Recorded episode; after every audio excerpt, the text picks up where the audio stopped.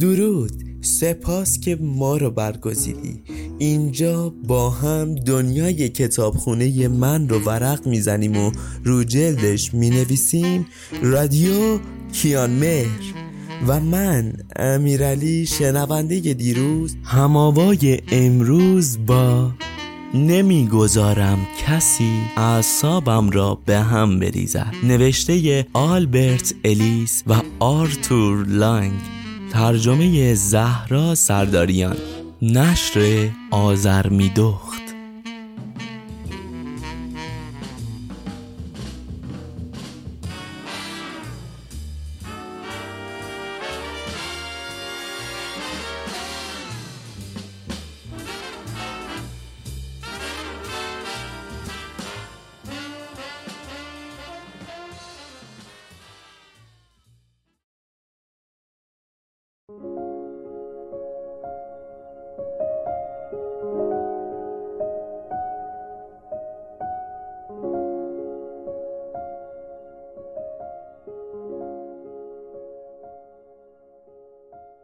فصل پنجم. تغییر افکار احمقانه چهار گام به سمت موفقیت.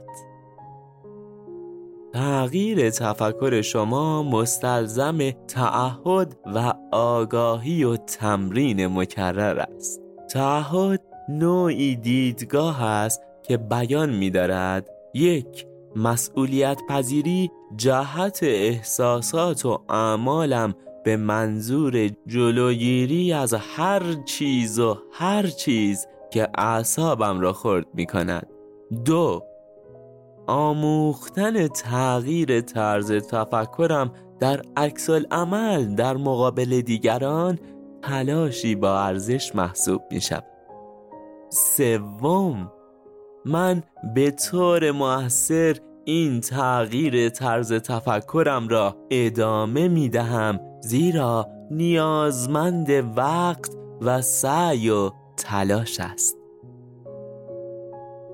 آموختن گام نخست برای تغییر واقعی تفکرتان است. اگر توقع داشته باشیم که طرز فکر شما بلا فاصله و با خواندن شیوه های آن تغییر کند منطقی نیست. حلاشتان را با شرایطی آغاز کنید که به موقعیت و مردم این اجازه را می دهد که شما را عصبانی کند در نقطه جیم احساس و عملتان به چه صورت است؟ اگر به طور قابل ملاحظه ای حس عذاب وجدان، قصه، استرس، خشم و افسردگی دارید بر کسی یا موقعیتی. نقطه الف متمرکز نشوید بلکه این سوال را از خودتان بپرسید که الان در ذهنم چه میگذرد که اینجور خودم را آزار می‌دهم. در عوض اینکه به طور انتظایی این گام های تغییر طرز فکر را دنبال کنیم. بیایید موقعیت واقعی یکی از داوطلبان در انجمنهایمان را بررسی کنیم.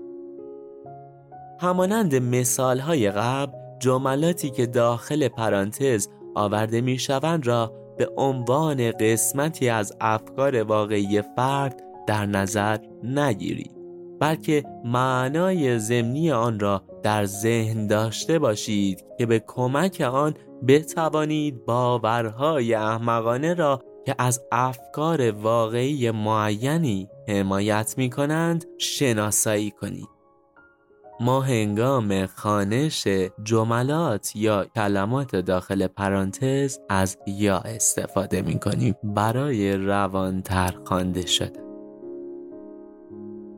رویدادهای فعال کننده یا الف. یک خانم متعهل به نام جوان معتقد بود که اخیرا همسرش مانند قبل با او خوش رفتار نیست. گام نخست در نقطه جیم از خودتان این سوال را بپرسید در این شرایط احساس و عمل غلطم به چه صورت می‌تواند باشد؟ جوان گفت در چند ماه قبل خودش را بی جهت نگران و ناراحت ساخته است. می گفت که عصبی منزوی و حساس تر از پیش بوده است. دومین گام. در نقطه ب بپرسید در این مورد با چه نوع طرز فکری خودم را میرنجانم جوان درباره افکارش می‌گفت که چرا برایش تکراری شدم؟ اگر مانند قبل برایش جذابیت نداشته باشم چه می شود؟ خیلی ترسناکه شاید زیادی احساسات به خرج دادیم اگر به من خیانت کند چه کار کنم؟ آیا اشتباهی از من سر زده رفتارش خیلی من را میرنجاند و اینکه همیشه با او خوب بودم همیشه معتقد بودم به اندازه ای که من به او توجه دارم او ندارد چه کاری از من برمیآید؟ خب الزامی ندارد این وضعیت را تحمل کنم. پیش خودش خودش را چه فرض می کند برایش مهم نیست. پس من هم همین کار را می کنم وقتی افکارتان را شناسایی می کنید بهتر است مشاهده کنید که کدام یک از چهار باور احمقانه ذکر شده و یا هر کدام از شش باور دیگر پایه و اساس آنها هستند و از آنها حمایت می کنند مثلا جان متوجه شد چیزهایی که موجب عکس عمل افراطی او می شدند ترس از تنهایی و فراموش شدن ترس از شکست کم تحملی در مقابل شکست و مورد سرزنش قرار گرفتن برای هر مسئله بود. او از هر شرایط بدترین تفسیر را می کرد همانطور که شاهد هستید زمانی که جوان در خانه و در موقعیتی واقعی قرار داشت حس نگرانیش به خشم و ناراحتی ختم می شد اگرچه شگیری افکارش در چند روز انجام می شد فاجعه سازی باید سازی و بهانه‌جویی در رابطه با خودش و همسرش باعث می شد که وقتی همسرش وارد منزل می شود دلش می خواست او را بکشد حال که جوان نحوه ناراحت کردن خودش را فهمیده بود آمادگی این را داشت تا با سوالات زیر به چالش افکارش بپردازد. سومین گام. چطور می توانم در مورد افکار احمقانم مردد شوم؟ جوان نظرات بسیار خوبی را بیان کرد. معتقدم که همسرم تازگی ها مهربان و خوشرفتار نیست و به نظرم میآید که برایش تکراری شدم. به راستی این مسئله خیلی ترسناک است. خیر اصلا فقط در صورتی که خودم از آن موضوعی ترسناک بسازم. ممکن است عشقش نسبت به من کمرنگ تر شده باشد اما دنیا که به آخر نرسیده. درسته که چیزی ندارم خیانتش را ثابت کنم اما باز هم نمی‌توانم این احتمال را از سرم بیرون کنم نه. اگر او واقعا به من توجهی ندارد می توانم قبل از اینکه فکر کنم این موضوع صحت دارد یا افسوس بخورم یا خودم را عصبی کنم با او صحبت کنم و به جای حمله کردن به او یا خشک بودن عین خودش سعی کنم او را مثل روزهای اول مهربان کنم و گزینه های دیگری هم دارم. سوال و گام مهم معمولا پس از سومین گام پیش میآید. چهارمین گام. کدام ترجیحات واقع گرایانه ای را می توانم به جای فاجعه سازی و دلیل تراشی قرار دهم؟ جوان ترجیحاتی را بیان کرد.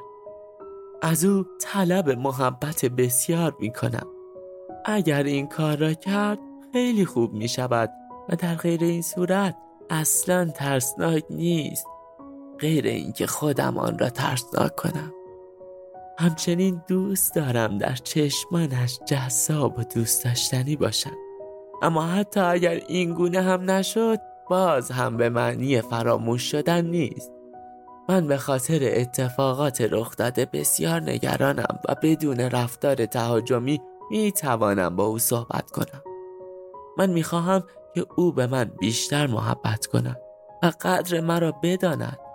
اگر اینطور نباشد با خودم عهد می کنم که تمام تلاشم را برای رسیدن به چنین رابطه‌ای به کار گیرم. با او صحبت می کنم تا مشکلش را بفهمم. من الزامی ندارم که او عاشقم باشد. با اینکه عشقش را طلب می کنم تا زمانی که تمام تلاشم را نکرده باشم این رابطه را به اتمام نمی رسانم. جوان با این تفکرات جدید طرز فکرش را بسیار تغییر داده است. حالا دیگر به فاجعه سازی و بهانه تراشی روی نمی آورد او همچنان نگران رفتار همسرش است و می‌خواست در این باره با او حرف بزند. حالا می‌دانست که در هر شرایطی چه کاری باید انجام دهد و تمرکزش را بر عکس عملهای افراتیش قرار داد. از همه بهتر این بود که خودش را گول نمی‌زد که این اتفاقات زاده ذهنش است یا مشکلش را انکار کند یا مانع احساسات و تشویشهایش شود. بارسترین تفاوت رفتاری او این بود که اکنون قادر بود با همسرش به صحبت بنشیند. با تفکرات قلبیش همیشه منزوی و ناراحت می‌شد یا دعوا به راه میانداخت. او توانست این افکار احمقانه را به ترجیحات واقعی گرایانه تبدیل کند و همین باعث تفاوت‌های بسیاری شد. او همچنان گرفتار این مسئله بود اما حالا روش موثر مقابله با آن را می‌دانست. حائز اهمیت است که بدانید در آن سخنرانی جوان سریع و راحت این چهارگام را تشخیص نداد. او درباره هر مرحله با یک نفر صحبت می کرد هر یک را به خوبی تمرین و بررسی می کرد و مد نظر قرار می‌داد. اما فقط نتیجه سعی و تلاش او را در اینجا بیان کردیم. او حدود 20 دقیقه به افکارش فکر کرد. وقتی شروع به استفاده از این گام ها می کنید می تواند همین اندازه زمان بر باشد. اما با استفاده مکرر سریعتر پیش می روید اما این روند تغییر طرز تفکرتان برای مقابله با عواملی که موجب عصبانی شدنتان می شود راه حل فوری نیست. جوان نه فقط باید دقیق متمرکز می شد بلکه هر موقع متوجه فاجعه سازی و دلیل تراشیش می شد که به واسطه آنها خودش را آزار می‌داد باید این افکار سالمتر را پیوسته تمرین می کرد در حقیقت این فرایند زمان زیادی می طلبد چون احتمال آن هست که شما شروع به فاجعه سازی و دلیل تراشی کنید. آنچه به طور ویژه درباره تغییر تفکر جان دوست داریم این است که او هنوز به خاطر وضعیت همسرش نگران است. او همچنین می‌داند که نمی‌تواند بدترین نگرانی هایش را نادیده بگیرد اما همچنین نمی‌خواهد افراطی برخورد کند. او مجددا احساساتش نسبت به همسرش را تکرار کرد و گفت که رک و رو راست با او حرف می‌زند. و حتی گفت در بدترین شرایط و در صورت عدم تغییر همسرش آمادگی جدایی را دارد. مثال شماره یک گام های اولیه را نشان می دهد که می توانید برای تغییر طرز فکرتان در هر شرایطی که کسی یا چیزی عصبیتان می کند از آنها استفاده کنید. این سرفصل ها خلاصه تمام آنچه اخیرا گفته شد را به طور خلاصه ارائه می دهد. گام اول از نقطه جیم شروع کنید و از خود بپرسید همکنون در نقطه الف چطور می توانم رفتار درستی داشته باشم مخصوصا اگر در پی نگرانی ناراحتی آسیب شکست حسادت و ترس و حراس و تهدید و انزوا و غیره باشید گام دوم بلا فاصله به نقطه ب بروید و از خودتان بپرسید درباره خودم و بقیه در این وضعیت چه افکار احمقانه ای در سر دارم که در نقطه جیم خودم را ناراحت می کنم فاجعه سازی و باید سازی و دلیل تراشی را بیابید. ما تشویقتان می کنیم که ده باور احمقانه که در فصل چهار در مورد آنها بحث شد را خوب بشناسید. اما اگر خیلی برایتان تکرار شده اند همان چهارتای اول را در نظر بگیرید. یک نگرانی بیش از حد برای طرز تفکر دیگران. دو نباید شکست بخورم. سه کم تحملی در برابر هر نوع شکست چون عادلانه نیست. و چهارم دیگران را مقصر جلوه دادن. با کمک این چهار باور می توانید دریابید در هر شرایطی چطور فکر کنید که ناراحت نشوید. گام سوم از خودتان سوال کنید که چگونه می توانم درباره افکار احمقانم تردید کنم مثلا این سوالات آیا باید فلان چیز را داشته باشم؟ آیا باید بیسار چیز باشم؟ آیا لزومی دارد که من آیا آنها لازم است فلان چیز باشند؟ به چه دلیل من یا آنها باید و و و و و آیا با نادیده گرفته شدن یا شکست یا نرسیدن به هدف خیلی زندگیم ترسناک خواهد شد؟ چرا باید دیگران را سرزنش کنم؟ آیا باید مورد احترام افراد مهم زندگیم باشم یا چون این گونه دوست دارم چنین توقعی دارم؟ آیا اصلا نباید شکست بخورم یا قصدم همیشه موفق بودن است؟ آیا کسی حق ندارد رفتار غیر عادلانه ای با من بکند یا اینکه اگر عادلانه باشد بهتر است؟ شیوه دیگری که به کمک آن می توانی درباره باورهای احمقانت مردد شوی این است که هر چیزی در هر شرایطی درست است را قبول کنید و منکر آن نشوید. از آن نپرهیزید یا از کاه کوه نسازید. مثلا همسرم طلاق می‌خواهد. این آدم بی نزاکت است و چه ها اذیت می‌کنند.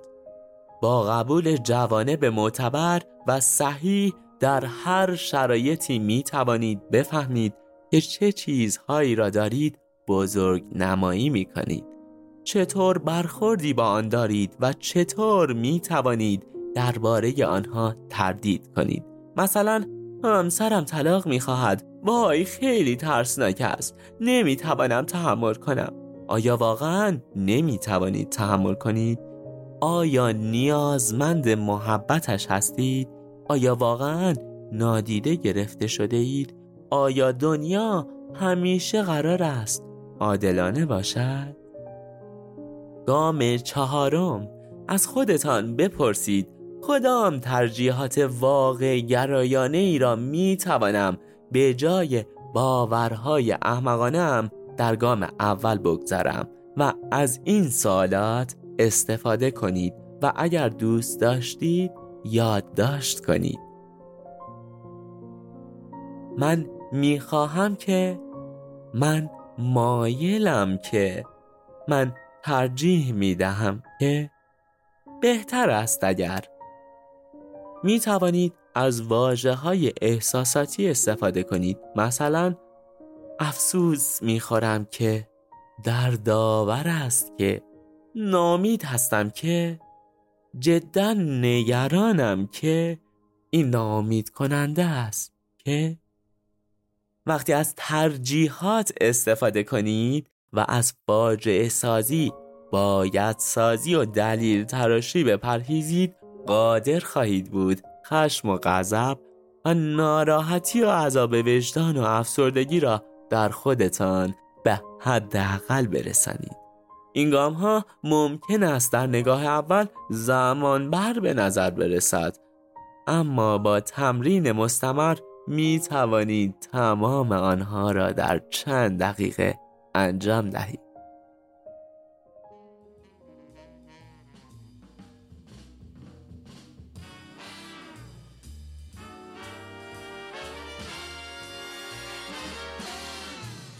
قلب پایین صفحه با گرمای پرمهر دست تو جون می‌گیره. برای همرسایی بیشتر و بهتر با نظر و لایکت با من هم صدا باش. باشد که بماند.